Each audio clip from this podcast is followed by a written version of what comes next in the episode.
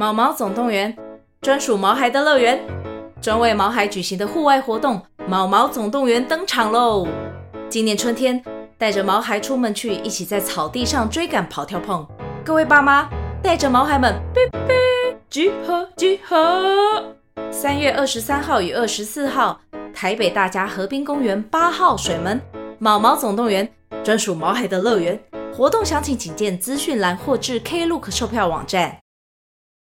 我的小孩这么小，他需要这么小就去特教班吗？因为这也是我婆婆问我的问题。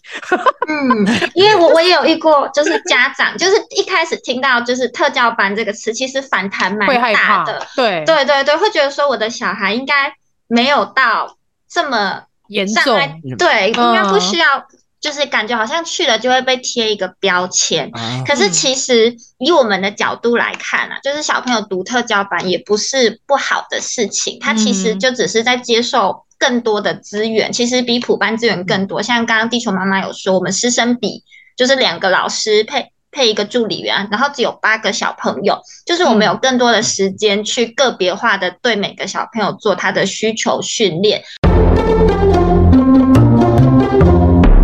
未来的外星孩子的地球母地。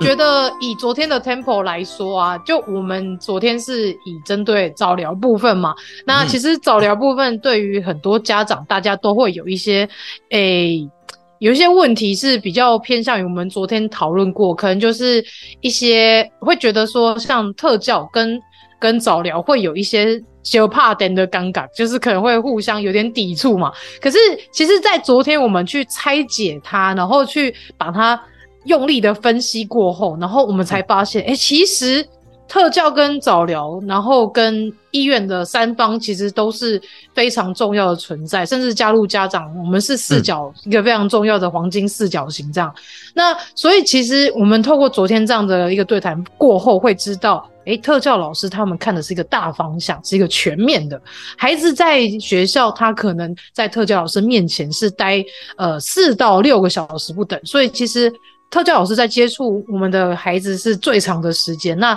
在于我们在经历像是早疗治疗师身上，他们面对孩子可能是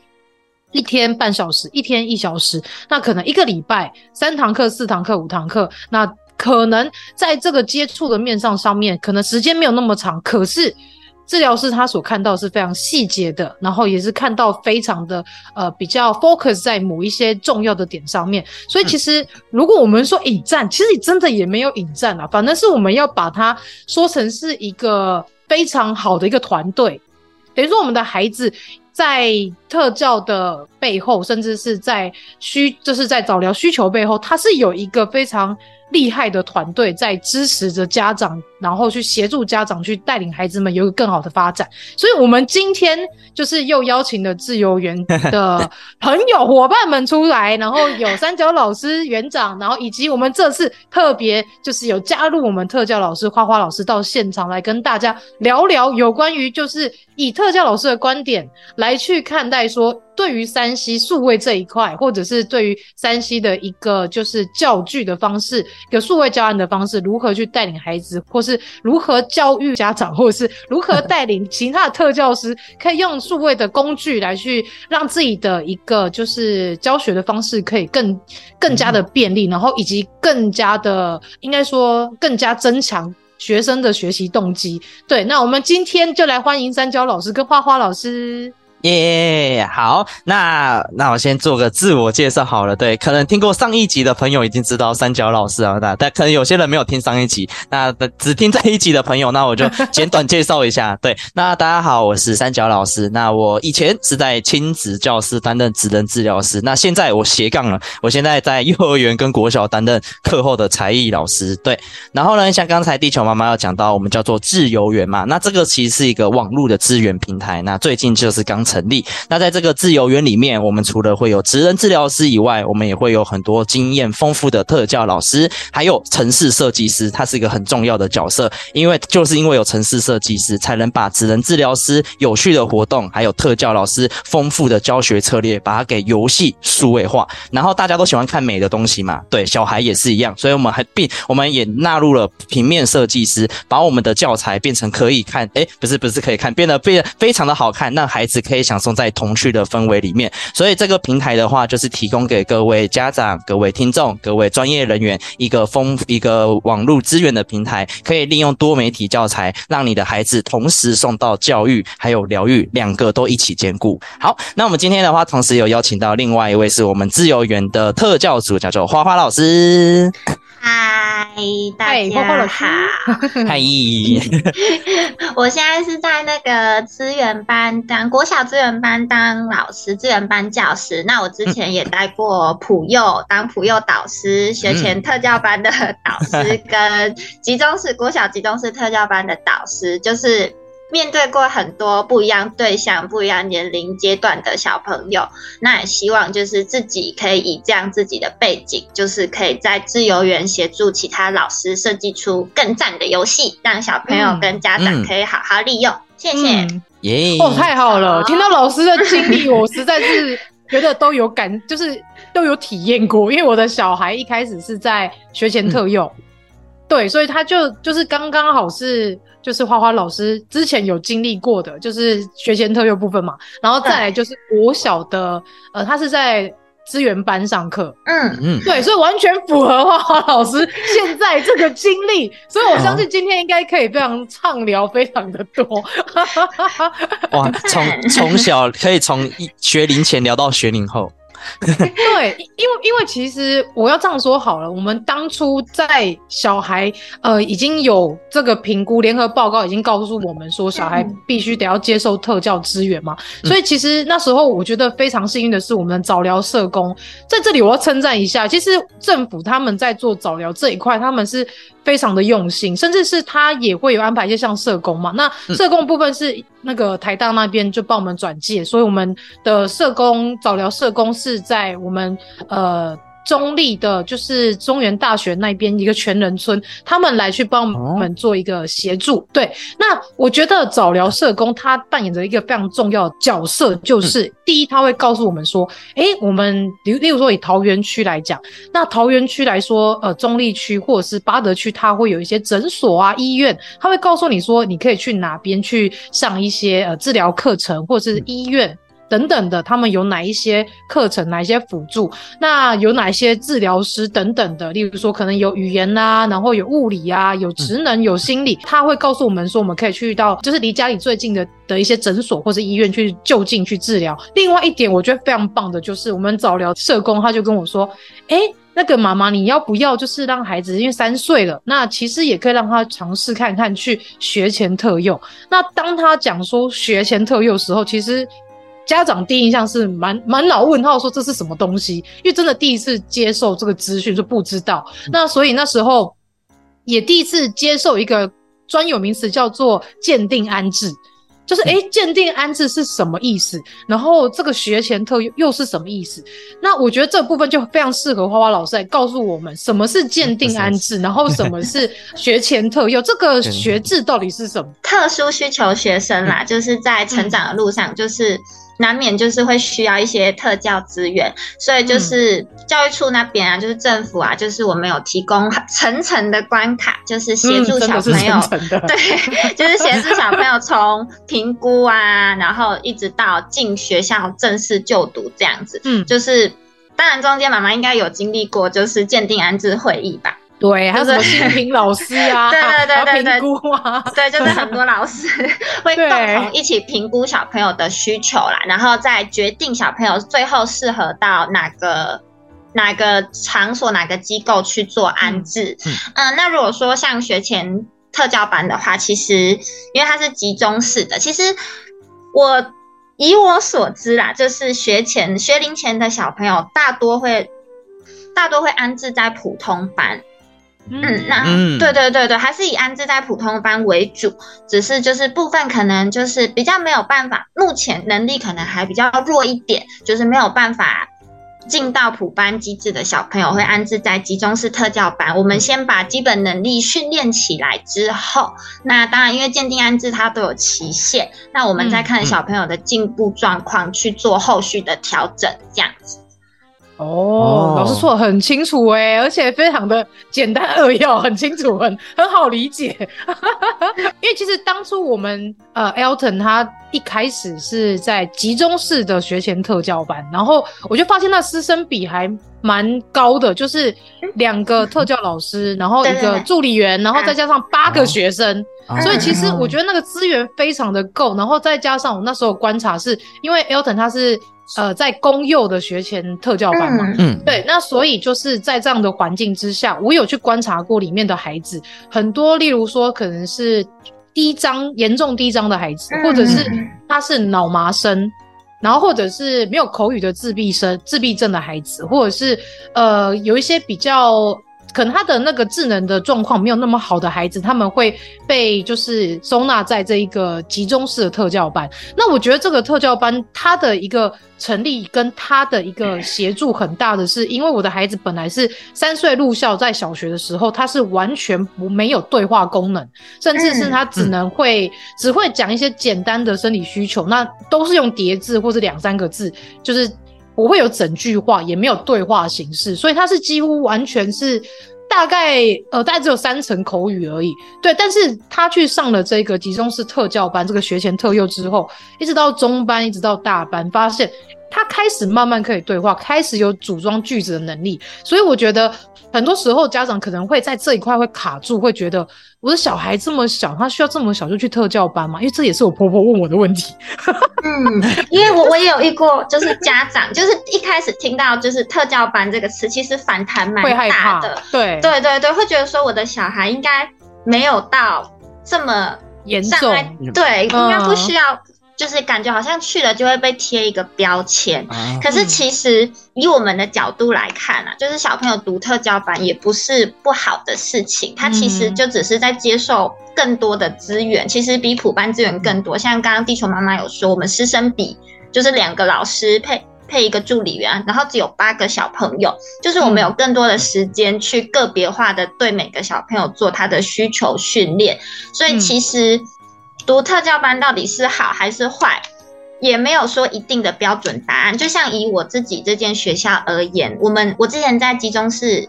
特教班，可是我们还有跟普普幼做融合，我们每天早上都会到普幼去一起上课，就是特教班的小朋友可以学习怎么跟一般的小朋友相处，一般的小朋友也学习在面对不一样的人，我们要怎么给予包容跟尊重，就是大家互相学习。我想问两位，就是有一个，我刚刚突然想到一个问题是，你们会觉得共融式教育对特教来说是好还是不好？它就是有好有坏啦。其实说，我觉得如果以能力比较弱的小朋友，就一开始可以先采取阶段性、就是时段性的，就是不一定是全时的融合，因为它有的，毕竟有的训练项目真的在。融合的环境，我们比较难一一的去去训练他啦。那如果说今天小朋友能力好，生基本上生活自理能力都已经建立起来了，那我们融合其实也是对其他小朋友的一种学习。嗯嗯，那。如果如果我这边觉得我可以我可以采两种观点来讲，因为我我可以从职能治疗的角度，还有从才艺老师的角度，我觉得可以分析。对，因为如如果是从职能治疗师的角度的话，我觉得像是我去诶、欸、之前在那个亲子教室担任治疗担任职能治疗师，我发现蛮多家长的话在做这个早疗的过程中，他们反而会期望在我们这个过程中，可以在透过早疗的部分先加强他们的基础能力，然后呢等到他们到了学校了以后，嗯、因为基础能力有透过职能治疗师去帮他们增强了。那至于到了学校的环境，要怎么样去跟其他的孩子去共融、去合作？那这方面的话，特教老师那边的话会给我们比较多的协助。然后我觉得这边最棒的部分的话，就是家长通常会在卫教的时候，同时提供两个观点，一个就是孩家长在孩子家家长在家中看到孩子的表现，对。那另外一个观点就是特教老师，孩子在学校特教老师给的回馈，那我觉得这样子就要达成一个三方黄金三角的合作，对，因为这样子我们就可以同时提供他要如何去加强他的基础能力，那基础能力上来了，同时也会去让他在。团体生活中能力也会提升，对。然后呢，如果是以才艺老师的角度的部分，就像刚才花花老师所说的，确实的话，就是有些孩子如果一开始他都没有任何的经验，要让他直接去上这种大型的团课，那又是属于才艺课程。因为才艺课程跟学校课程比较不一样的地方，可能孩子会很多孩子都是觉得上才艺课就很开心这样子，因为他们就是去玩的这样子，没有压力，没有对，没有压力，不用写作业，哎，不用写作业，哎，我可以出去玩哎，对。所以通常的孩子在上才艺课程的时候，他的活泼会更加的活泼，会比在学校还更为活泼嘛，对。那如果属特殊儿童的话，如果想要上才艺课的部分，我是觉得的话，各位家长还有。那个听众的话，就是一一定可以先跟老师说一下，就是我家的孩子可能会有一些比较特殊的情况，那可以请老师帮忙多多的注意，对，因为孩子真的很喜欢上这个课嘛，对。然后呢，一开始他进去了以后，当当然老师们可以先去观察一下孩子融入整个团体的情况。那就算没办法第一堂课就融入了，那么老师也可以用一些方式嘛，像是可以让他的位置可以先隔开位置，但是不是把他真的隔很远，就是可能他的位第一组就他这第一组位置人比较少，然后第二。三组人会比较多一点，然后呢，慢慢让他去融入团体生活里面。对，嗯哼，因为其实我在会有这个疑问，是因为我有听到一些就是一般的导师，嗯、然后因为现在共融式教育，所以变成说他们一个班上二十八个学生，可能会有两个特殊生。那这两个特殊生，再加上本身导师他对特教这个部分又不是很熟悉的状况之下，嗯，他们其实是蛮无助的。老实说，我觉得。一般的导师蛮辛苦，在这种，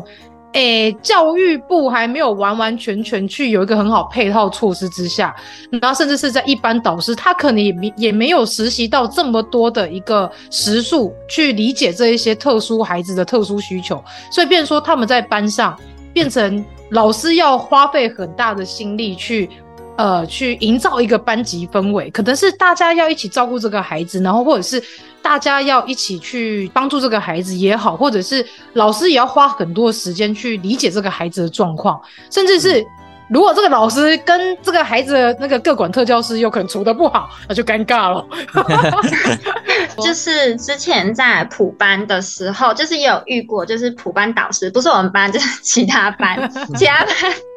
很有的 班级，对对对，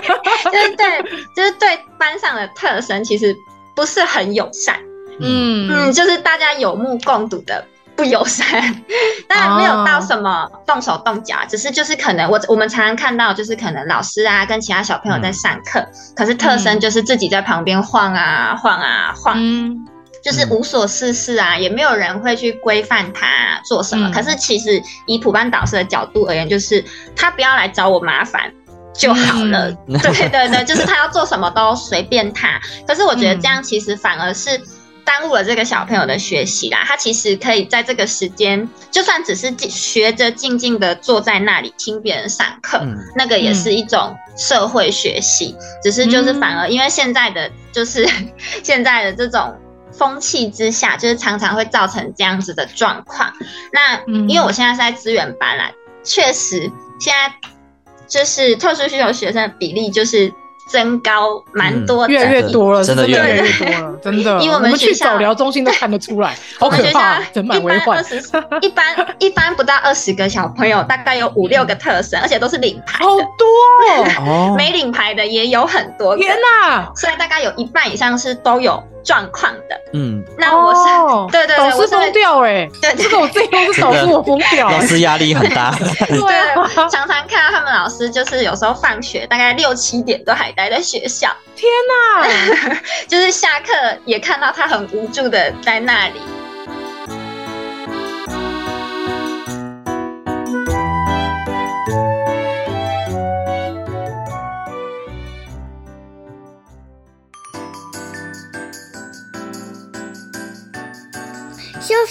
下，马上回来。Hello，喜欢我们《外星孩子的地球日记》节目的朋友，欢迎 Apple Podcasts Mr. Bus 给我们五星评价并留言给我们哦，并分享给所有的朋友们。如果从不同的平台收听到我们节目的朋友呢，也欢迎到 IG 私讯地球妈妈来跟地球妈妈聊天互动哦。更欢迎家有特殊儿童家长或是想认识不同特质的朋友呢，还是想跟地球妈妈一起用正能量爆棚的朋友，一起加入赖社群，搜寻地球妈妈战队就可以找到我们喽。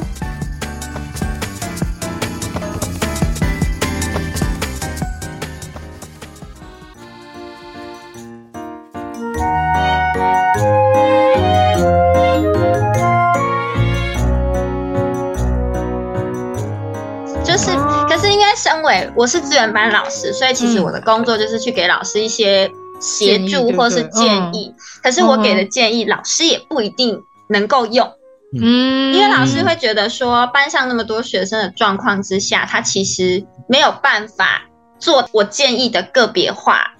训练这样子。其实这个也是就是现在教育。蛮常遇到的问题啦，那我们能做的就是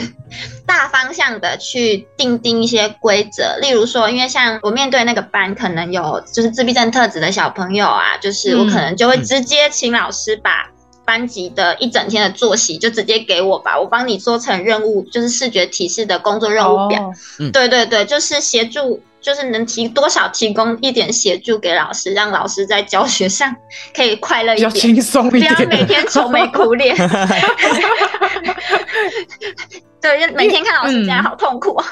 对啊，因为其实我自己在观察，因为 Elton，我孩子他现在小一升小二嘛，那我其实跟导师有蛮密切的一个联系，然后跟班班导，然后跟就是各管特教师也都有很密切的联系。那因为我会很想知道说，我的孩子在学校有没有造成其他人的困扰，就是我也会害怕，你知道？对，那那就是会比较担心的是说，他在一般的班上上课，因为他是国术抽离嘛，所以他是国语、数学是在。资源班上课，可是他其他的课程都是在一般班上课。嗯。那在一般班上课的时候，我就会很担心，就是他有时候一些举动可能会影响。班上同学或是影响老师上课，虽然说他不是起来走动那一种，可是他会就是有时候上课上到一半，他会瞬间陷入自己的一个世界里面，自己笑之类的。对，不是，他是拿纸拿笔，然后假装是火车，然后一直这样这样玩。对，可是因为他动作太大，有时候挥到旁边的同学，或者是会一直干扰旁边的同学，就是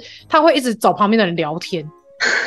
他这个就不是自闭特质，他这是威廉氏症，他他们的社交的一个、嗯、一个障碍，这样他们就是特别喜欢跟人家讲话、嗯、聊天呐、啊。对，可是他讲的话又有时候人家不理解，对，就是会觉得你在讲什么，或者是他会一直重复说你在干嘛，你在做什么，你你叫什么名字，你在你有你有弟弟吗？你有妹妹吗？就问一些很奇怪的问题。对，所以对我而言，就是哎、欸，我孩子好像在学校会干扰到其他同学，那。班导也很友善，他都会、嗯、呃，就是我觉得班导在营造一个就是班级的氛围很重要，是他让每个孩子都成为彼此的小天使，嗯、所以他并不是让。特殊的孩子让他呃，不是让特殊孩子觉得说我就是最特别，或者是我们一定要大家都要帮我，嗯，对，就是反正是只要你看到有人需要帮忙，就是大家就是要呃很热心的互助，对互互助帮忙这样。所以有一次我去他们学校那个亲职亲职日，然后我就去分享了一个就是我在制作 podcast 的过程。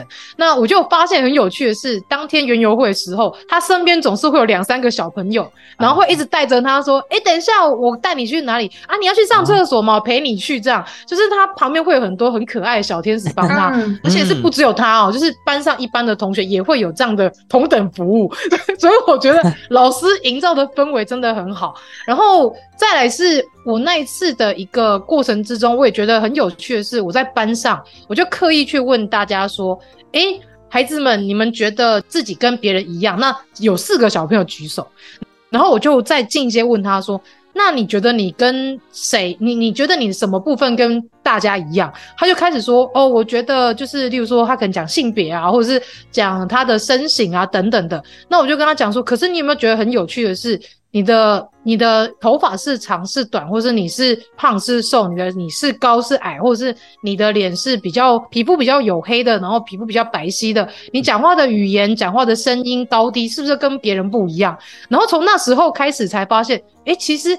孩子们，他们大多数的孩子，他们其实都很能认同说每个人都是不同，所以他们愿意去接纳异己。所以我觉得这件事是。教育部上面在做融合教育上是做得很好的地方，再加上就是孩子的班导师他们非常的用心，他非常用心想要营造这个氛围。那所以剩下那四个孩子，他也许他在这部分有点懵懵懂懂，可是在这个我跟他的班整个班上跟他们四位对谈的过程当中，有发现其实他们在沟通过后，他们真的理解每个人都不一样。所以我觉得导师在营造这个班级氛围很重要。那也更重要的是，我觉得家长。身为家长，还是要再讲一下，家长真的是吼，还是要多一些温柔的一个、嗯、呃语气去跟导师对话，然后甚至是我觉得有时候也要多一些帮助，例如说你的孩子其实基本上他有哪一些状况，或者是有哪一些的能力比较不足的地方，你要提前告诉导师，你要让导师有一个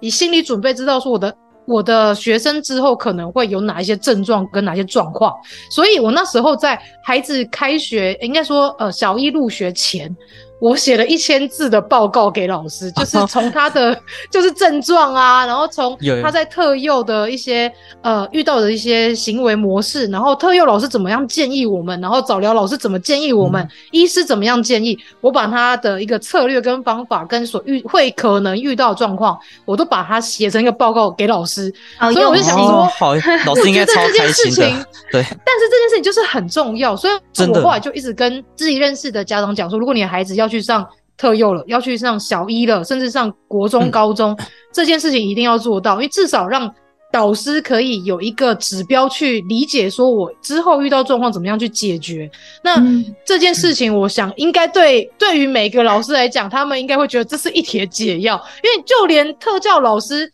他也不一定很能透过一些，例如说心评报告，或是透过联评报告，就能很确定知道说这个孩子的症状是怎样。嗯、因为像刚刚三角老师有说，就是毕竟还是家长最了解小孩的状况。嗯，那医生端或是治疗师端，甚至是老师端，他们看到的虽然是他们眼前所呃，在他跟孩子经就是相处的这些时间所看到的一些症状，但是很多时候。在三分之一的时间，孩子是在家里，所以家长是更清楚的。所以如果说能够把这三方四方的资料汇整给未来这个新的老师知道，我相信这是对于。孩子在融合的这个部分会比较事半功倍，所以在这边提供给每个家长，加油加油！而且 我觉得刚才地，而且刚才地球妈妈有提到一个很关键，就是很多家长的话都是很好，就是都会先跟老师先说孩子的状况。但地球妈妈她这边除了提供状态以后，她还有提供一些就是由专业人员提供的策略。我觉得对于老师端这边，就是如果我知道我提前能知道这个孩子有哪些状况，而且我还知道有目前已经用了哪。一些策略，那我觉得对于老师来讲，哦，我已经有一些策略可以参考，那我就先用这些策略应用在我现在这个教室环境里。那如果我发现这个策略需要更改，我还是有个依据可以去做更改，嗯、会比起单纯只是提供孩子的状况，我觉得这样子会对于老师端那一端是更加的便利，而且更能够快速的就进入状况。所以这边的话，就是像地球妈妈刚才所说的，就是各位家长的话，在提供给老师们情况的时候，如果顺便可以的话，也把你们。只能不管是职能治老师还是特教老师，或者是爸爸妈妈在家里已经用过的策略，你都可以先稍微跟老师说一下，那老师自然可能就会有个依据，然后可以去做参考，可以更好掌握状况。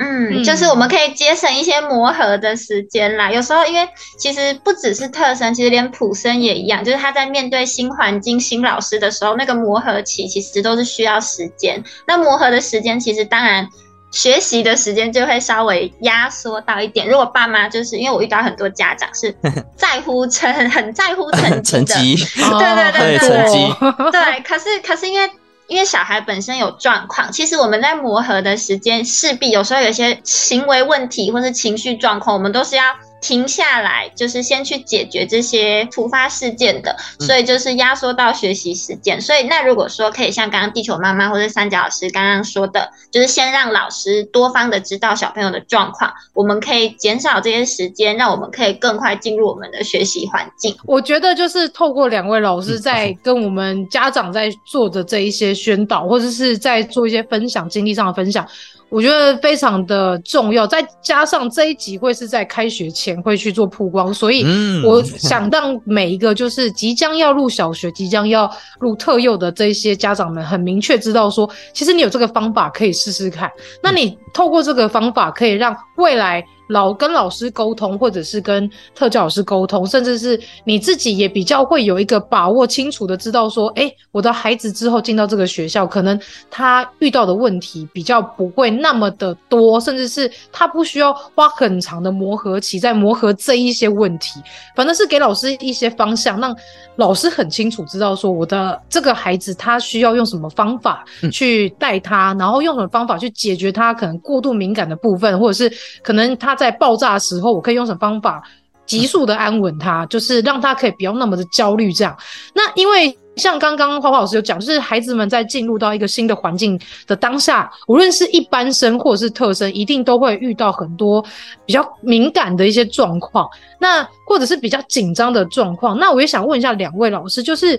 像这样子的状况之下，我们要如何去带孩子在家里可能做一些练习，让他们。尽可能不会在新的环境当中，入校过程当中会有一些紧张啊、焦虑啊，然后有一些心理上面的一些问题发生。这样，其实就是我们都会建议，就是家长啊，就是在暑假期间，可以就是没事多带着小朋友到未来的学校走一走，就是看看新学校，看看教室啊、环境啊，可以顺便跟小朋友介绍一下，可能厕所在哪里，饮水机在哪里。因为像我自己遇到的，就有的小朋友是，就是他已经到学校来之后，他都不讲话，他就坐在那里，下课也都不动。然后我就看他已经脸色发白了，我就去问他说：“你怎么了？”他想上厕所，可是他不敢讲，因为他跟老师不熟，然后也不知道厕所在哪里。就是就是，其实对对对，就是因为可能对老师还是陌生啦。那既然说家长就是有这个时间有机会的话，其实带小朋友到学校认识环境的时候，顺便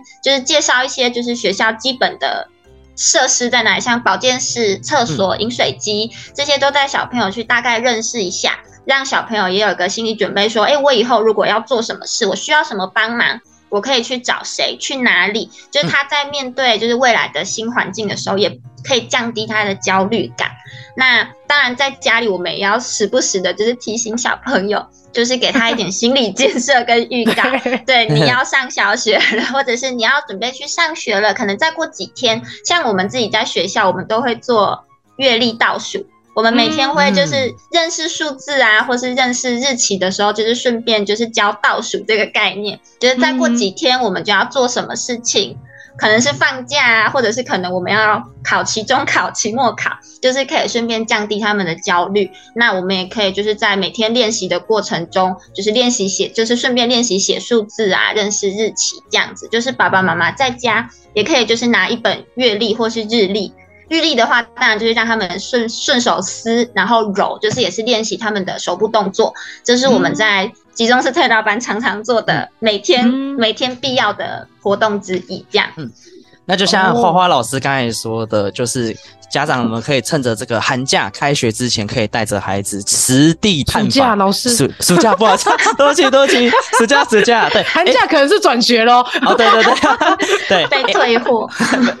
对，就是趁着这段时间的话，家长除了可以像花花老师刚才说的，直接实地走访了。我们刚刚讲实地走访带孩子就很很类似。哎，我们今天要去哪个地方看一看以外，我觉得的话，家长也可以趁这段时间，我们可以在家里玩一个活动，对，是一个亲子活动，叫做情境模拟嘛，对，因为其实很多孩子一到进学校，他不是不知道他现在要问什么问题，而是不敢问，或者是不知道我可不可以问这个问题。所以的话，我觉得家长的话可以先把孩子到学校可能常问的一些问题，像是诶，那个我如果我肚子痛要去哪边？那像保健室嘛，啊，我现在好想上厕所，那要去哪边我不知道，或者是那个我现在诶、要去丢垃圾啊，垃圾桶在哪里之类的，可以先把这些问题的话，可以先把它做成一个图卡的方式，然后呢，家家长的话可以利用抽卡的方式，抽到这个情境模拟了以后，你就可以以爸爸担任那个老师嘛，啊妈妈担任同学，然后用这种角色扮演的方式，让孩子知道你遇到这个问题，你是可以在学校去问的，不管是问老师还是问到你路上看到的。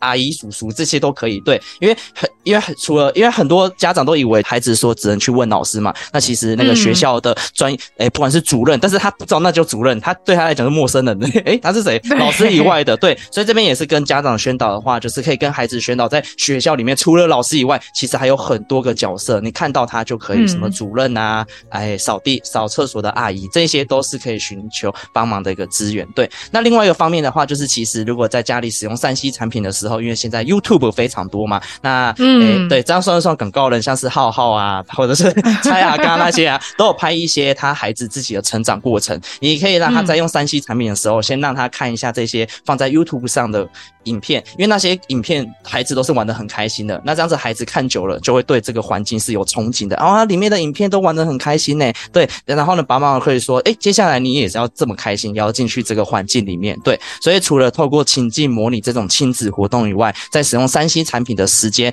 可以让还跟孩子一起去观赏这些在 YouTube 上已经有的影片，然后事后可以跟他做一起做讨论。因为使用 3C 产品的时候，我们还是很强调家长需要去做陪伴。或者是引导的角色，没办法完全陪伴没有关系，那你可以事后跟他一起坐下来讨论一下，你刚才在影片中你看到了什么啊？哎，为什么那个妹妹这么开心啊之类的？哎，我有个问题，就是例如说像小朋友入小学，或者入到一个新的班级、一个新的环境，对不对？那我想问一下，就是有职能治疗师背景的三角老师，就是像这种社交技能啊，这种社交技巧啊，嗯。嗯、我们是要如何就是带孩子去学习，说去认识一个新的朋友，主动或者是被动的跟对方可以有一个很良好的互动，嗯、我们应该要怎么样开始？如果要最快的方式的话，就是因为大家家里都一定会有公园嘛，那这段时间暑假，嗯、对暑假，现在暑假，对，对，所以 暑假的时候的话，因为大家很多家庭都会带着孩子去公园，像我家附近的话，就有一个共农的公园，哦，那个公园每次一堆孩子。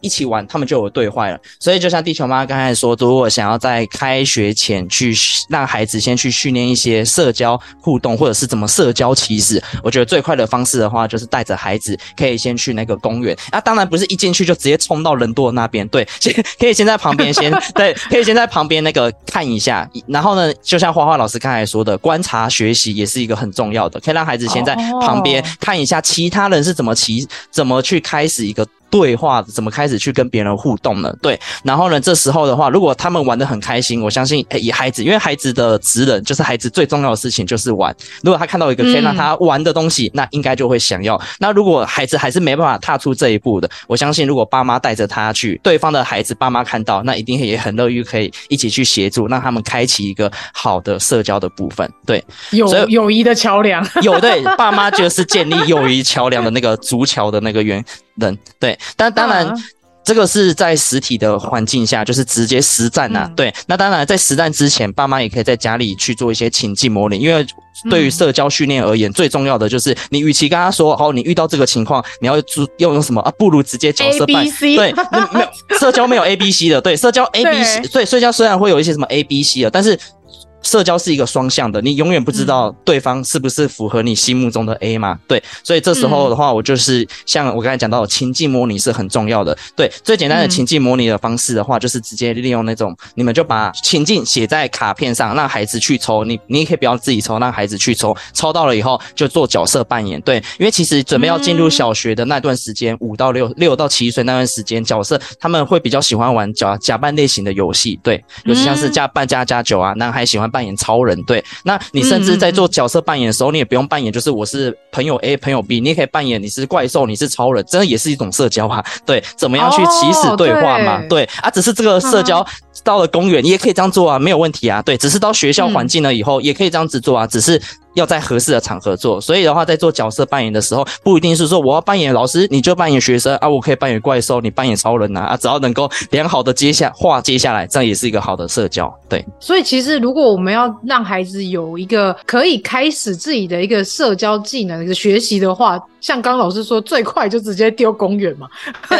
没有，不是丢公园，陪伴去公园，不是直接丢丢下去，他可能会吓死这样子。我们陪伴他去公园，对，是因为其实。像我的孩子他有自闭特质，所以刚刚老师在讲情境模拟，我觉得非常重要，然后也会发生很多很好笑的事情。因为情境模拟是我们在预，我们会预设一个情境，预设一个剧情嘛。可是对于自闭特质的孩子，他们是直接把那规则背下来，所以他会觉得。我跟这个人，我跟这个 A 玩，然后他推倒我了，他应该要跟我说对不起。可是对方可能拉不下脸，他不讲，然后他就追着别人说：“你应该跟我说对不起啊，你真没有跟我对不起，你撞到我。”像我儿子一开始就遇到这个状况，他进到学校里面，因为他那次的情境是这样是。因为老师他在整队，然后他过动特质，所以他就会比较冲动，想要跑出去。嗯、因为看到我，所以他想跑过来。然后老师就非常大声跟他讲说：“哎、欸，Elton，你要停下来，要跟着路队一起走。”然后老师他声音大声了一点。嗯，这时候 Elton 就就突然哭了，他就说。老师，你吓到我了！你要跟我说对不起。老师凶我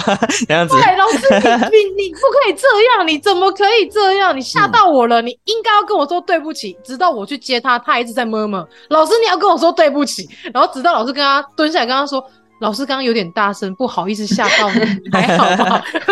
他就会很执着，就是你一定要跟我说对不起。我觉得这是就是自闭特质的孩子在这一点有趣的地方。可是就是像刚刚老师说，那个情境练习很重要，在这里。假如说我没有事先告诉他，像这样的情境，他是师长，或者是他可能是呃一个。你刚认识的朋友，我们也许可以用比较软性的方式，用不一样的语句的方式去、嗯、去达成你所要的目的。那也许这在社交上面会比较和缓一点，而不会让人家觉得干嘛你一直要我道歉是为什么？你很奇怪耶，对，因为不并不是每个孩子都知道说我的这个同学他跟我不一样，因为毕竟他们的外表都是长得跟大家一样嘛，嗯、就是大家应该说他们没有。一个特殊的外貌，所以其实对孩子们来说，就是大家都是一般人，是健康人。在这个状况之下，就是他们不会去分辨说，哦，这个同学他是自闭症，哦，这个同学他是过动症这样。所以就是变成说，家长在暑假这段期间的训练是真的非常的重要。我觉得刚刚老师两位老师提供的方法，大家都可以去尝试看看。像三角老师他有说，哎，现在 YouTube 上面啊，是数位工具上有很多的工具可以使用嘛，不只有是像 YouTube 上面，那其实有有一些像是一些互动式的一些像是阅读的 app，那或者是有一些像是游戏的 app，他们也都会有这些角色扮演的部分。那我不知道自由园之会不会设计像这样的一个游戏？有有有，我们准备在设计双人游戏，就像地球妈妈所说的，就是如果因为我们目前设计的游戏比较偏是单人的嘛，对，那我们后面有往考虑到社交。那既然我们要训练社交，那一定是以双人为主，对。所以我们接下来应该就、嗯、我们接下来在着手进行一个游戏，是可以双人一起用的，对。然后让孩子在这个游戏的过程中，可能去学习一些基本的社交技巧，像是轮流等待、礼让之类的一些比较常见的社交技巧。对，甚至的话，因为我之前去那个大学的时候，我发现现在的大学生想法真的很多，他们有设计一款，对，他们有设计一款社交的游戏，真的很有创意。对，因为不知道地球妈妈有没有听过那个社交故事 （social story）。这个我倒是没听过。社会故事、社会故事或社交故事，那就是针对自闭症去。对对对，哎，对，就花花老师你说的那个，他就是针对自闭症谱系光谱的孩子，然后呢，去让他们去学习正确社交技巧的方式。那么我有发现，现在大学生又把这个观念弄入到他的教材里面，所以他们就设计了一个很像 social story 的游戏。简单来讲的话，就是他们会做个动画，那个动画会有一些选项，然后呢，那个选项你点下去了以后，会有不同的结局，孩子就可以透过。如果知道我点了这个选项了以后会有怎么样的社交结局，然后呢，他就可以去建立出一个基本的一个框架。欸、对，这个游戏的概念很像以前以前我们在玩那种二 D 的什么恋爱游戏。哎，对对，就对，就是那个养成游戏。对，我觉得那个养成游戏用在我们治疗医疗界上就是很像的。对，只是对，所以我觉得这个部分，刚才丁小马你提到这个概念，我觉得也不错，因为市面上也有很多像这种 RPG 的游戏，那甚至你也可以带着孩子一起去玩一款比较适合的。除了恋爱以外的嘛，对，对，因为他孩子恋爱，七岁玩恋爱游戏，对，虽然现在小朋友越来越越来越早熟，对，越来越早熟嘛，对，所以我是觉得，如果要训练孩子一些恋爱游戏也是可以，当然要玩正式的，不要玩那种比较 N T 色十八禁，对，什么新三色外遇那一种啊，对，去玩一些纯纯纯爱的，那个是妈妈在玩的啦，声明那是妈妈在玩，爸爸爸不能发现的，对，就玩那些比较玩像刚才地球妈妈所说的，就是透过。选项的方式，因为孩子点了选项，因为他先点那个选项，一定会先知道他点的那个选项是什么嘛。嗯、点了以后，事情的后果会怎么样？因为这个在社交建立是很重要的。哦、因为孩子的话，有有一些原因的话，是因为他不知道做了这个行为以后，接下来我要怎么去应对？对，因为他对后面是未知的嘛，嗯、所以我们先让他知道做了什么事情，有什么样的结果，那他可以去建立一些模板，就是哦，原来这个情况下做了这个会这样子，嗯、那我这时候是不是要用另外一个比较好？对，就是很像那个 RPG 游戏的概念。对，我们未来正在着手进行中。对，啊，太好了，太好，希望有个幼儿版的，然后是。朋友，不要那么早进入恋爱，妈妈怕怕。我不要当年轻的阿嬷。现在现在真的很多幼儿园就已经有什么那个，他是我老公啊、老婆啊，牵手啊，对。什么？有有有有幼稚园有中大班，花花老师应该很有感。对，真的假的？我觉得现在时代真的好意外哦。现在时代应该真的不一样了，因为。三 C 产品的盛行，对，所以造成孩子的观念越来越提前，嗯、所以很多以前的观念，我们觉得、嗯、啊，怎么那么早熟？恋爱不是要国高中嘛？没有没有，现在小朋友就可能有。对，现在这边，哎、欸，这样我讲可以吗？就是像一个那个，现在有一个 IG 的那个，有个 IG 我我很喜欢，一个叫红豆妹，哎、欸，不知道地球妈有没有看过？红豆妹，这没有、欸。对，她是对她红豆妹，她就只是她目前的话就很可爱，就是她都会说，就是我喜欢凯凯呀，然后原本喜欢谁呀，之后又换成凯凯。所以从这个就可以看到，现在孩子们的观念其实是非常的早熟。那我觉得家长也不用意外，嗯、因为就像之前我们所说的，你与其让他自己盲目的去探索，你不如好好的引导他正确的概念。对，对，既然都要探索，那你为什么不要好好的引导他去建立正一开始就建立正确的观念，而不是尝到了苦头了以后，你才去告诉他正确的。观念。前天呐、啊，嗯、前天因为我们我们刚从台南回来，然后带孩子回去的时候，因为家人有亲人离婚，所以他那个表弟妹，他就是跟我们相处的时候，嗯、就是对孩子们来说会觉得很奇怪的是，为什么你的爸爸妈妈没有在一起？然后为什么你的妈妈又多了一个就是叔叔？就是为什么多了一个新的家人？这对他们来讲是充满很多问号，然后再加上他们也会很好奇，是说。哎、欸，为什么他们两个没有住在一起？然后为什么这个礼拜这个妹妹要去爸爸那边，嗯、下一个礼拜这个妹妹要去妈妈那边？所以他孩子们就问我们说：啊，为什么那个那个谁谁谁他为什么没有跟爸爸妈妈在一起？然后我们就跟他讲说：哦，因为他们爸爸妈妈离婚了。然后他们就会开始问嘛，为什么离婚？然后说：哦，离婚是因为他们彼此不喜欢对方了，然后所以他们选择分开。那如果就是。在不喜欢的状况之下，不喜欢一起生活嘛，不喜欢一起吃饭啊，不喜欢一起呃睡觉，或者不喜欢一起做很多事情，嗯、所以他们变成说必须得分开嘛。跟他们解释了这个过程之后呢，就在昨天还前天，我就跟 Elton 讲说，哎、欸，妈妈明天跟爸爸要去工作，所以你要去阿嬷家。对，然后他就说，哦，好，我要去阿嬷家。然后后来他就讲说，那爸爸你要去哪工作？然后妈妈你要去哪工作？他问完我们之后，他就突然惊讶讲说，你们两个分要分开。你们不喜欢对方的吗？哇，这么说，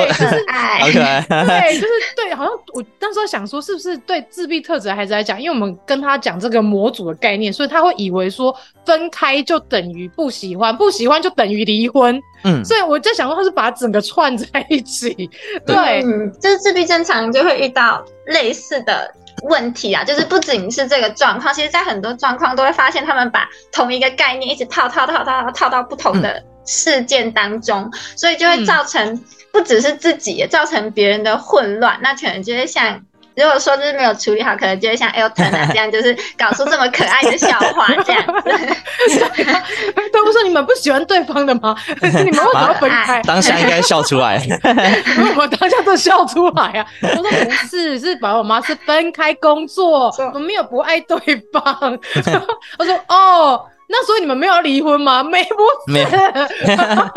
你希望吗？爸爸还问他说：“那你希望吗？” 哎，好欢乐，很有趣啦。但我觉得像这种插曲，就是也是让孩子们知道说，哎、欸，一个正健康的人际关系，你要建立在你的一个感觉之上，还有尊重他人的这个部分上，要让他们很早就知道，所以才不会导致说，哎、欸，我从小我就知道。外遇是什么啊？然后我从小就知道，就是我可以同时跟很多人喜欢，即便对方不允许我这样，但我还是做这样的事情。就是至少要理解到如何去尊重他人。嗯、虽然说现在的就是一个性的多元是蛮开放的，就是有很多不一样的一个多元的方式。那我觉得这是好事，是因为大家现在就是比较拆除这个框架，例如说像是性别的性别认同啊，然后性别辨识啊，或者性别友善，然后再加上关系多元。其实我觉得大家都在这个现在这个光谱上面，其实大家都蛮开放，然后也是蛮前卫的，也蛮前进的。尤其在台湾这个地方，嗯，我们甚至还通过了同婚嘛，有同婚化，对。对对对，所以我觉得这是在亚洲是非常荣耀的事情，所以我也觉得从小让孩子们知道说，其实在，呃我们在这个地方生长这个文化，然后我们是可以有接纳很多不一样的关系，接纳很多不一样的人，所以大家不要觉得自己就是异类，觉得自己哪边不一样，其实大家都是呃都是地球人，然后大家都是很开心可以在这个地方一起生活，一起成长，所以我觉得就是在这个归纳之下，就是尊重他人很重要，但是。同时，你也要去表达你自己的需求，跟表达你自己的样貌，这也是很重要的一个部分。